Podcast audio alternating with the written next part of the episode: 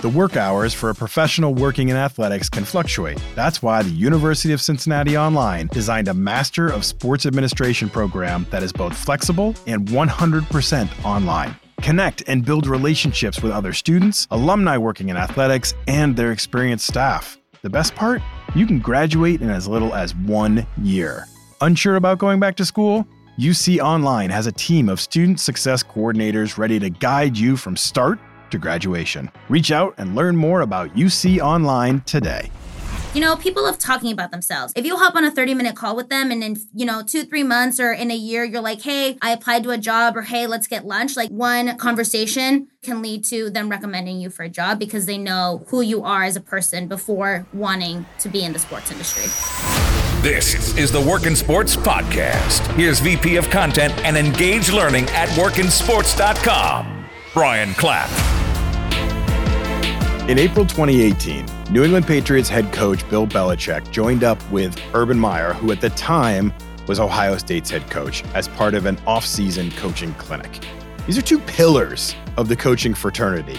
The top dog in the NFL, the top dog in college football. And they met up and started discussing their strategy on team building. Urban Meyer was really impressed with Bill Belichick's ability to take borderline players, average players, and develop them into almost stars. Sure, he had Tom Brady and he had Gronk, but other than that, this was a team of slightly above average players who he raised to a new level. And Urban Meyer inquired with him and said, How do you do it? How do you develop a team to grow this way that isn't as star studded, but you get them to perform so well as a team? Bill Belichick's answer has resonated with me ever since. He said, At this point in my career, I want to coach guys that I like. I'm not going to coach anybody else. This is the skill that so many job seekers forget. Yes, we are a skills based hiring world. You need to have something tangible in your resume in order to be noticed and get into that interview cycle. But you also have to be likable. You have to convey energy, enthusiasm, and be enjoyable to be around. This is the secret sauce. If you combine skills that match the marketplace with an attitude and charisma and likability, you become unstoppable. Today's guest is that Venn diagram overlap. Alana Meraz is the International Partnership Activation Coordinator for Major League Baseball and the founder of Latinx in Sports. But my favorite part is her energy infectious personality, and magnetism. Because buckle up, she's got a lot of great ideas and advice ready to share, and she's got likability just flowing out of her. Here's Alana. Want to land more job interviews? Use Work in Sports iScore tool to see how your resume compares to a specific sports job and get instant recommendations on how to improve it. When your resume matches the requirements of a job, you're going to be in demand. Only available on workinsports.com. Hi, Alana. How are you? Thanks so much for jumping on the show with me. This is fun to have this conversation with you today. Yeah, thank you so much for having me. I'm super excited to be on the show. These are fun conversations, as you and I were talking about beforehand. We're trying to help young people get their direction in the industry and figure a lot of things out. And since you are pretty new into your career as well, I think you have a lot of recency knowledge. You have a lot of experiences that people can really relate to, which makes this a fun conversation. So let's start out here. Most of the people, and I've done a lot of these interviews, I see this pattern a lot. The people that are the most successful in our industry did a lot of internships in college. They got a lot of different experiences out there. And that really fits for you. I counted in your bio five different internships you did while at Arizona State University. What do you remember most about those experiences and how do you feel like it set you up for where you are now? Yeah, uh, I definitely I was fortunate enough to be uh, to have a lot of different opportunities while Arizona State. A lot of them were focused around game presentation, operations. That was something that I was very keen to and really interested in when I was kind of just trying to find my experience and my foot in the door. I started my career really in the sports industry at Phoenix Rising, which is the USL team in Phoenix, Arizona. I was the community relations intern but our team was so small, just being on the minor league side, and it had just rebranded to Phoenix Rising from, I believe, Arizona FC, that I got yeah. so much experience just even outside of community relations. I was doing operations, game presentation, marketing, helping with social media, on top of also community relations. Um, so I think I was put in a very fortunate spot to see what I liked and what I didn't like. And coming out of that internship, I really did see that game presentation, like putting together the halftime where there's like little kids playing soccer in the middle of a larger yeah. soccer game or the walkout kids and all those different things was something that I really enjoyed and I wanted to see what went into it. Um, and then I was able to join the Arizona Diamondbacks in their game presentation department. So I grew up a lifelong Arizona Diamondbacks fan ever since they started in I believe it was 97. I was born in 96, so very short after. Um, and I was able to spend the whole entire home season there, all 82 games, and it was honestly a dream and it was so cool to be able to give back a positive fan experience and like overall game presentation experience that like I was able to experience as a fan growing up and attending these games as a fan. So it was a really great time. Yeah, I like how it kind of you you started broad with getting a lot of different types of ex- experience and then you figured out what you liked and you zeroed in on that a little bit. Was that part of the strategy going into it, or just a, did that just happen organically? I think it was part of the strategy. I was at Arizona State. I was studying sports business. I was going to come into Arizona State as a sports journalism major. I realized my senior of high school. I didn't really like journalism because I feel like at the time we real I personally thought that journalism was like the athletic. It was newspapers. It was like you know beat writers. And looking back on it now i think we're at a point where journalism soon turned into social media. And i wish i would have known that because i think i would have stayed with it because social media obviously is such a big component of what our industry is today. And it's something that i personally really enjoy just even my own personal social media. But i decided to switch my career path to sports business. Obviously i could you know my mom's mentality was you can use a business degree wherever you go. And if it's a sports business degree then it's smart mom. Yes. Really smart advice. Um you know wherever you go, you can use a business degree or you can learn about the sports business side, which I think was something that I hadn't really ever been exposed to.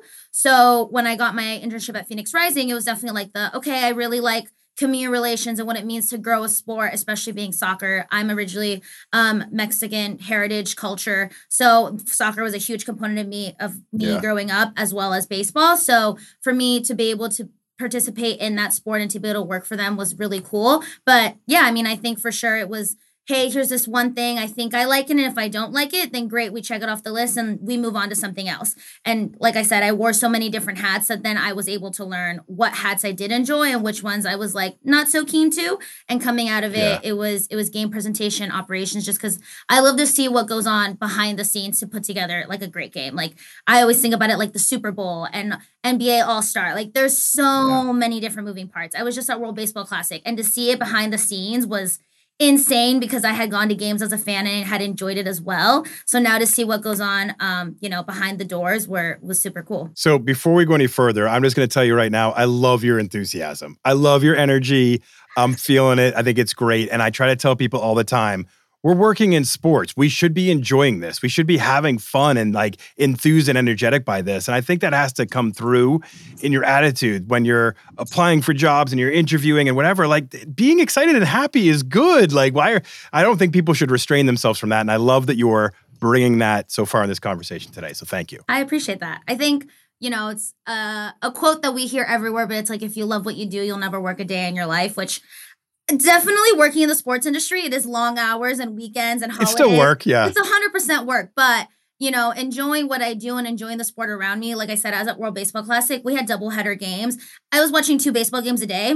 It was like a dream. I was like, I love this. I am definitely yeah. still working and I, you know, I'm watching a baseball game and having my computer out and I'm taking meetings, but at the end of the day, like I really do enjoy it and I enjoy what I do here and, you know, at my previous stops in my career. So it's definitely the enthusiasm is there and being excited about getting to go to work every day. Well, we're going to talk a lot about World Baseball Classic and we're going to talk about Major League Baseball and all the things that you're experiencing right now with Latinx in sports and all that. So we're, we're, I want to hear a lot, but I just, I want to go back for a little bit still in, in your build up. So you graduated from ASU at a really tough time in 2019. The world was in a weird place. We all know it. We don't need to relive it, but that's a tough time to graduate and get out there. But you eventually got hired by U.S. Soccer Federation as a fan experience coordinator. How big of a relief was that, and and what was that initial opportunity like for you? Yeah, I think it was a huge weight lifted off my shoulders. So uh, once I graduated in 2019 from Arizona State, I went to Spain uh, to Barcelona to go to grad school. I was there from October of 2019 to March of 2020. Came home, uh, didn't know what I wanted to do. Again, I was very into game operations, events at that time leagues had either completely halted were playing in a bubble behind closed doors you know didn't need event right. staff or operation staff not, not, a lot of it fan engagement yeah, yeah, not not a lot of it so i was i was definitely like i mean i was freaking out i was like this is something that yeah. i put like me, you know, like you said, five internships into, and this was something that I knew that I wanted to do, and then all of a sudden it just it wasn't possible really at the time. Um, so being able to join U.S. Soccer, I was super excited. Like you said, a sport that I know, I knew, and I loved. Um, but yeah, it was a huge relief off my shoulders as fan experience coordinator. I was there for almost a year and a half. I was I got to be part of the games post pandemic. Um, so we went to Houston for two games and then opened up Q2 with the U.S. Women's National Team. So it was really awesome to see it. And I, like you said, you know, the world was still in a weird place, but to be able to welcome back fans and see the players take the field and play some sort of part in that was something that was really exciting for me. So explain it to us. So fan experience coordinator what does it mean? What did it mean in your world? What were those day to day expectations? What was game day like for you? Were you on the road traveling? Like, kind of give us the picture because you think you know what it is, but you, you're like, well, what does that really mean? Like, breaking that down for us and giving us what your experience was like, I think that's really eye opening for a lot of people. Yeah. So I started in May of 20. 21 i can't remember now may of 2021 yeah, time's all relative at this point. Who knows? Exactly. Uh so i was there um like i said i was part of the post-pandemic games but really my day to day we have a i call it like our season ticket holder program, but not really because we don't have a home venue. But I was part of the Insiders uh, membership team. So what that meant was writing like email copy, doing hospitality at all the different games that we went to domestically. I w- ended up having 29 caps um, by the time that I left. So I was part. oh, I like that. You got your own. you got your own stats. I yeah, like it. I had 29 caps. I did all of the men's World Cup qualifying cycle in the states. A lot of the women's friendlies, men's friendlies, a Gold Cup match. Um, so really just a lot of different things all together but really my day to day was to make sure that the fans felt like there was someone on the other side that was like listening to them and engaging with them and cared about what was going on and what their opinions were. I was a lot i was in a this hospitality that we had pregame with all these insiders and by you know my fifth sixth game they like recognize me because there's so many fans that also follow whether it's the men's team or the women's team or they follow both. So like they've gone I mean, I knew people that had like 300 caps, like 400 caps. And I mean, yeah. they see you and they recognize you, you know, it was nice to see like a face to the team and knowing that someone was there to represent our federation and be the front facing for the fans was really exciting. And especially, you know, our insiders program, it is like a paid membership fee. So you're giving us your money to, you know, back the team and to do all these different games and all these different events. So you want to be able to also know that there's someone on the other side. Um, so that was really what my day to day was. We were based in Chicago. So I was there part of the time. I was on the road a lot. Like I said, 29 games. Yeah. Um, my last couple months in June, I we went to four different games in four different cities. I mean, it was like insane um, for the men's and the women's team. So it was like not yeah. even the same team. We were doing both of the teams at the same time, which was something that was also really unique. I think a lot of times when people hear what my job used to be, they're like, "Oh, men's or women's," and I'm like, "Oh, it was both." I'm like, "I, I all of it, yeah, yeah, both and yeah, yeah, it was all of it."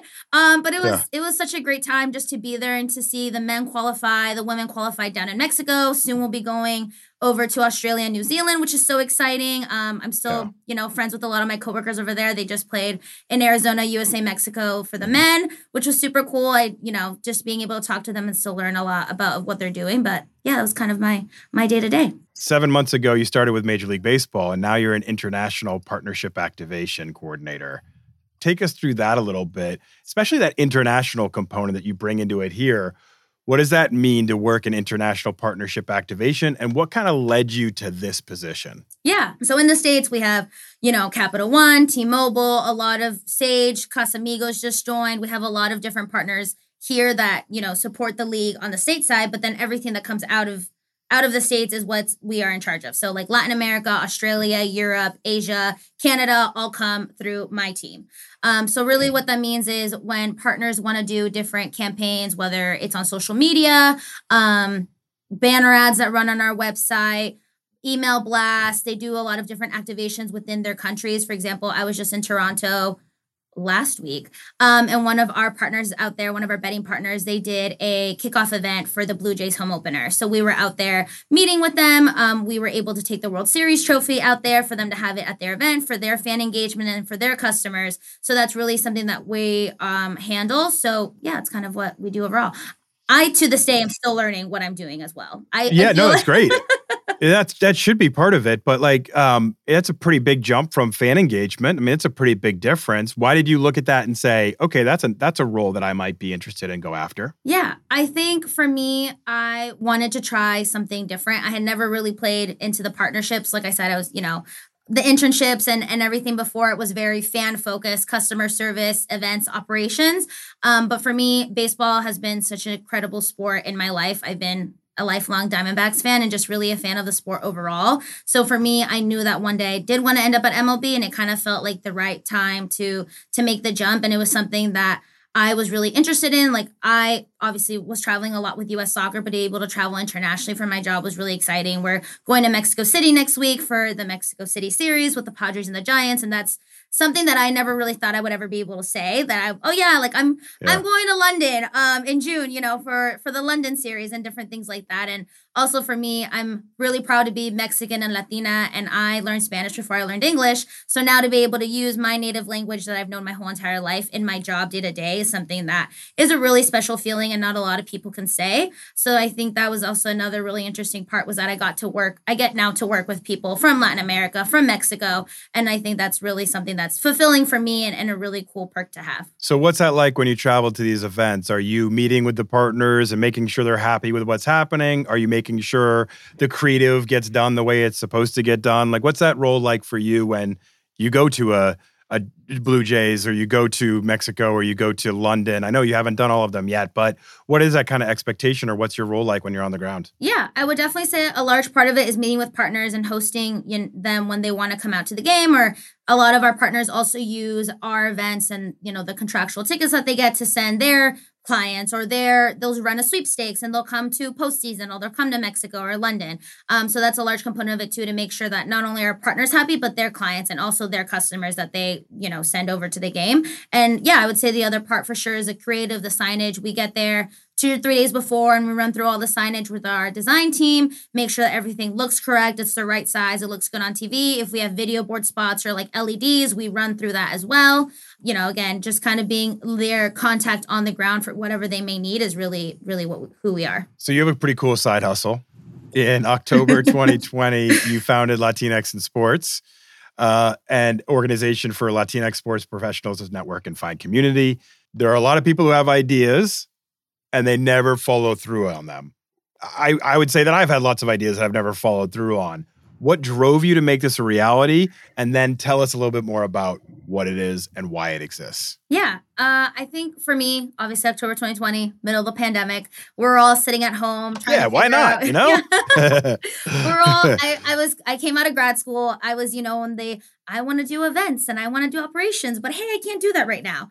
And I was, right. you know, really just trying to network and meet different people because we were all sitting at home. So it was like very much like the time of like Zoom calls. Like, are you free? My mom used to make fun of me. I used to have like six Zoom calls a day or like phone calls yeah. a day. But really, I just wanted to like learn about people and I wanted to see what they did. And my mom, she is in public relations. So she was like, you know, people love talking about themselves. If you hop on a 30 minute call with them and in, you know, two, three months or in a year, you're like, hey, I applied to a job or hey, let's get lunch. Like they'll know that you authentically wanted to know them and you'll build that relationship over time. So I think that was really what was at my forefront. But Your mom's pretty smart. That's the other thing that's come out of this conversation. She really is. Pretty smart lady. yeah. yeah. she really is. But yeah, so that was really, I think, the overall framework of what Latinx in sports was. But during Hispanic Heritage Month of 2020, I really didn't see a lot of teams and leagues highlighting their Hispanic Latinx front office. And for me, being a Latina, I wanted to see the representation. And I think it's really important to show that people like us and like me have these different roles in the sports industry. So I took the time to make a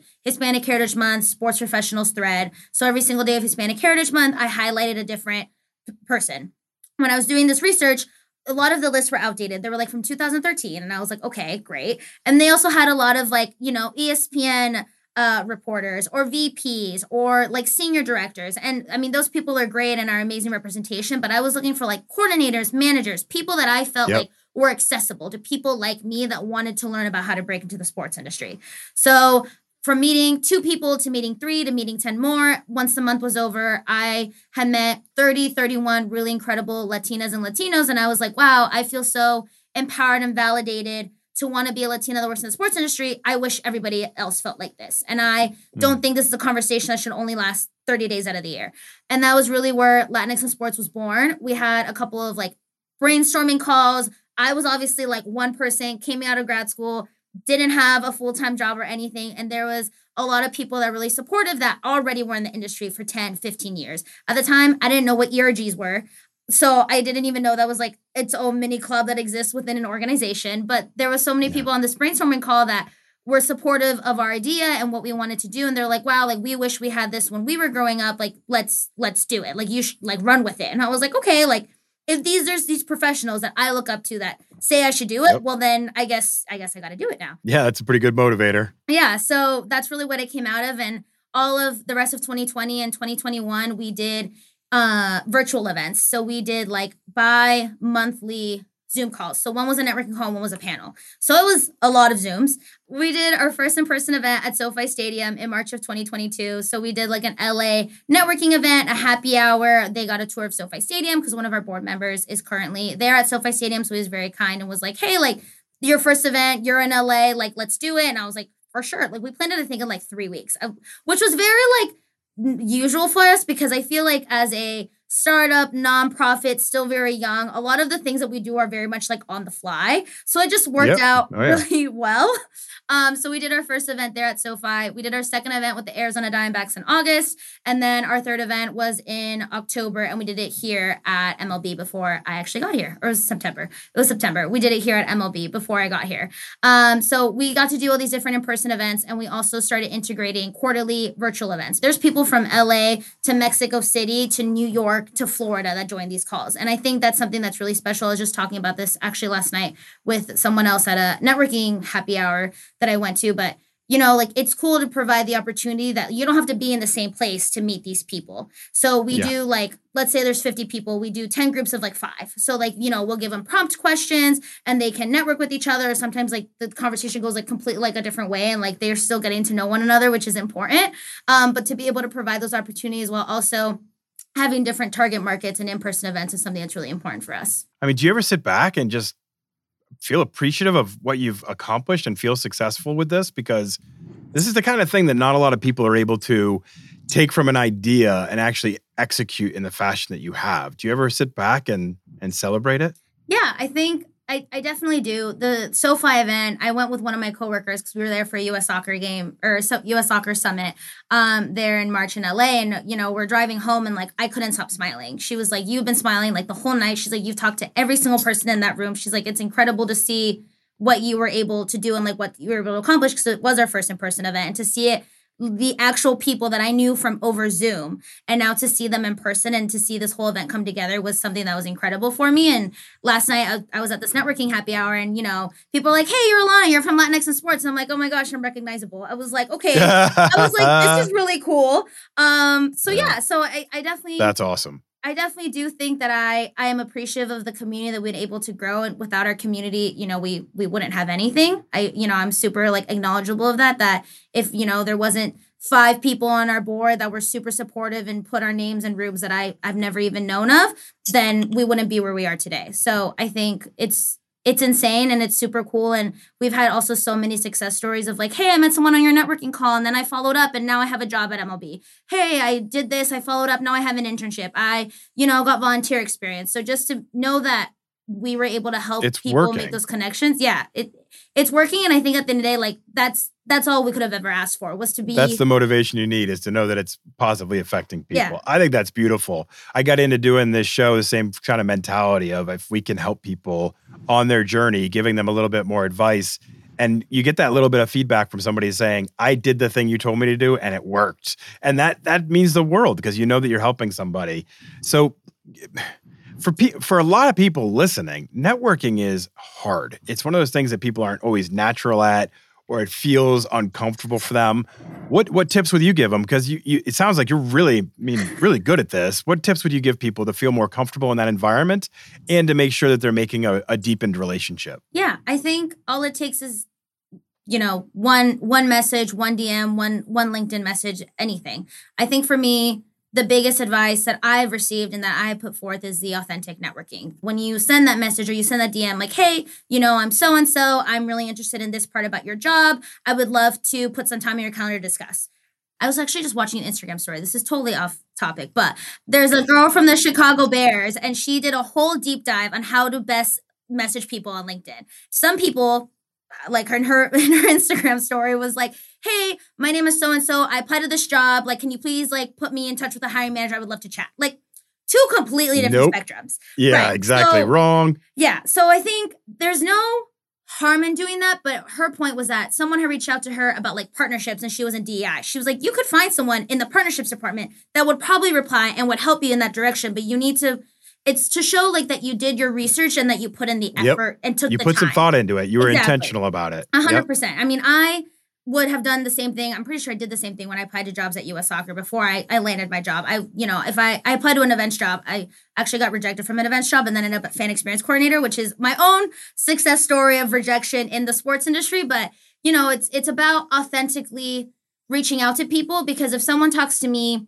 in April and then in December you're like, hey, I applied to an internship. Okay, great. I know you. I know that you were genuine, that you Yep. just wanted to learn what I do at MLB or that you want to know about, you know, US soccer. Like I have people that reach out to me about the job that I had at US soccer when they were applying. And I, uh, I you know, I talked to them and they're like, hey, I'm really interested in applying. I was like, for sure. I emailed my old manager. I was like, hey, I just spoke to so and so. Here's a resume. They're great. You know, like it's just things like that where you Mhm. authentically meet with someone and you they really feel like you want to get to know them. I think is what goes a really long way. And I think that's also how I ended up here at MLB. The people that I work with now, I've known for like two or three years before I even got here. And when I was thinking about applying, they knew me already and they knew me as a person separate from my job or from me wanting to apply to a job and they knew me because of Latinx or because I reached out to them, Yeah. you know, over LinkedIn and etc. So I think one conversation 6 months down the road can lead to them recommending you for a job because they know who you are as a person before wanting to be in the sports industry. I think that's fantastic advice, and I totally agree in that you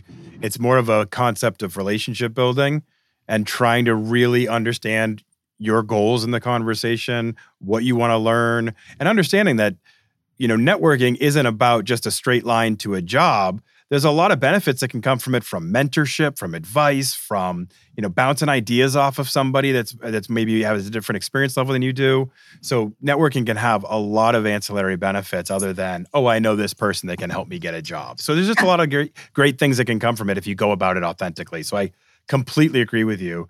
Alana, this has been an amazing, amazing conversation. I want to finish up with this because I want to be respectful of your time. I mean, you work for Major League Baseball. You got to get back to work, I'm sure. So um, you aren't too far removed from being a college student yourself, but I'm sure you're reflective and you can look back and think of how you progressed to the point you are now as you look back and knowing that a lot of college students listen to these episodes and try to get advice that they can put into their own lives, what kind of advice would you share with that that next generation coming up that you think might help them find their foothold in the sports industry? Yeah, I think one of them, obviously, the last question is definitely Networking. networking, but you know, Yeah. for me, it's taking on those volunteer opportunities. Like I did a lot of volunteering, like with PR and communications at CONCACAF when Gold Cup came to Arizona, and I don't use it in my job now, but I got to meet those people, and I now understand what a communications team does at you know a game like at a soccer game, which I think also goes a really long way because you're able to see what your coworkers do on a day to day basis and are able to learn how all these different moving parts of a sports entity, a league, a sports business, anything like that kind of all come together for the success of a greater event or a greater business. And definitely like those informational interviews as well. Just, you know, taking 10, 15 minutes of someone's time to just learn about what their day to day job is, whether you're in an organization and you want to learn about what a different department does, or you're in an organization you want to learn about what a different organization does or a different team. I think those little conversations really help steer you in the right direction and really help educate you and, and allow you to learn more about what goes on just outside of what you might know on your day to day. I love it. This has been incredibly great advice, and and you know, I think we share share a spirit child and that we both talk really fast because we got a lot to say and we're passionate, we're excited. You, you just want to get it all out there, which I love. So you brought me up an energy level today, and I really appreciate it, Alana. This was a great, great conversation. Thank you for coming on. Thank you so much for having me. I really appreciate it. And I think my last message is, is if anybody listens to this and wants to network, uh, feel free to reach out because I'm always here to help. All right, where's the best place for them to find you? Uh, LinkedIn, Alana Meraz. Twitter, Lonnie Meraz, but also Alana Meraz. Honestly, I've gotten Instagram messages from girls that want to network, and I've taken them and I've helped on Zoom calls with them. So really, anywhere, any place, Anywhere. Yeah, as long as it's You're me, available. You're yeah, out there. I'm I'm definitely available and and you know willing to network and happy to network and and be able to help however I can. Thank you to Alana for coming on the show. That was infectious. You feel that. You listen to her and you feel that energy, and you're like, I want to be around this person. And that's what I'm trying to convey to all of you listening. Likability matters. energy, enthusiasm. When you go into an interview, make sure you convey that. Bring that with you. Don't hide that behind because that's how you convey to others that you're going to bring your all to the work environment and you're going to lift up a culture that people are drawn to, that you have that magnetism. That's where leadership starts, is with a little bit of likability. And then everything grows from there. Keep focused in that area and you'll become unstoppable as well. Thank you again, Alana. Thank you all for listening. I'll see you all next week.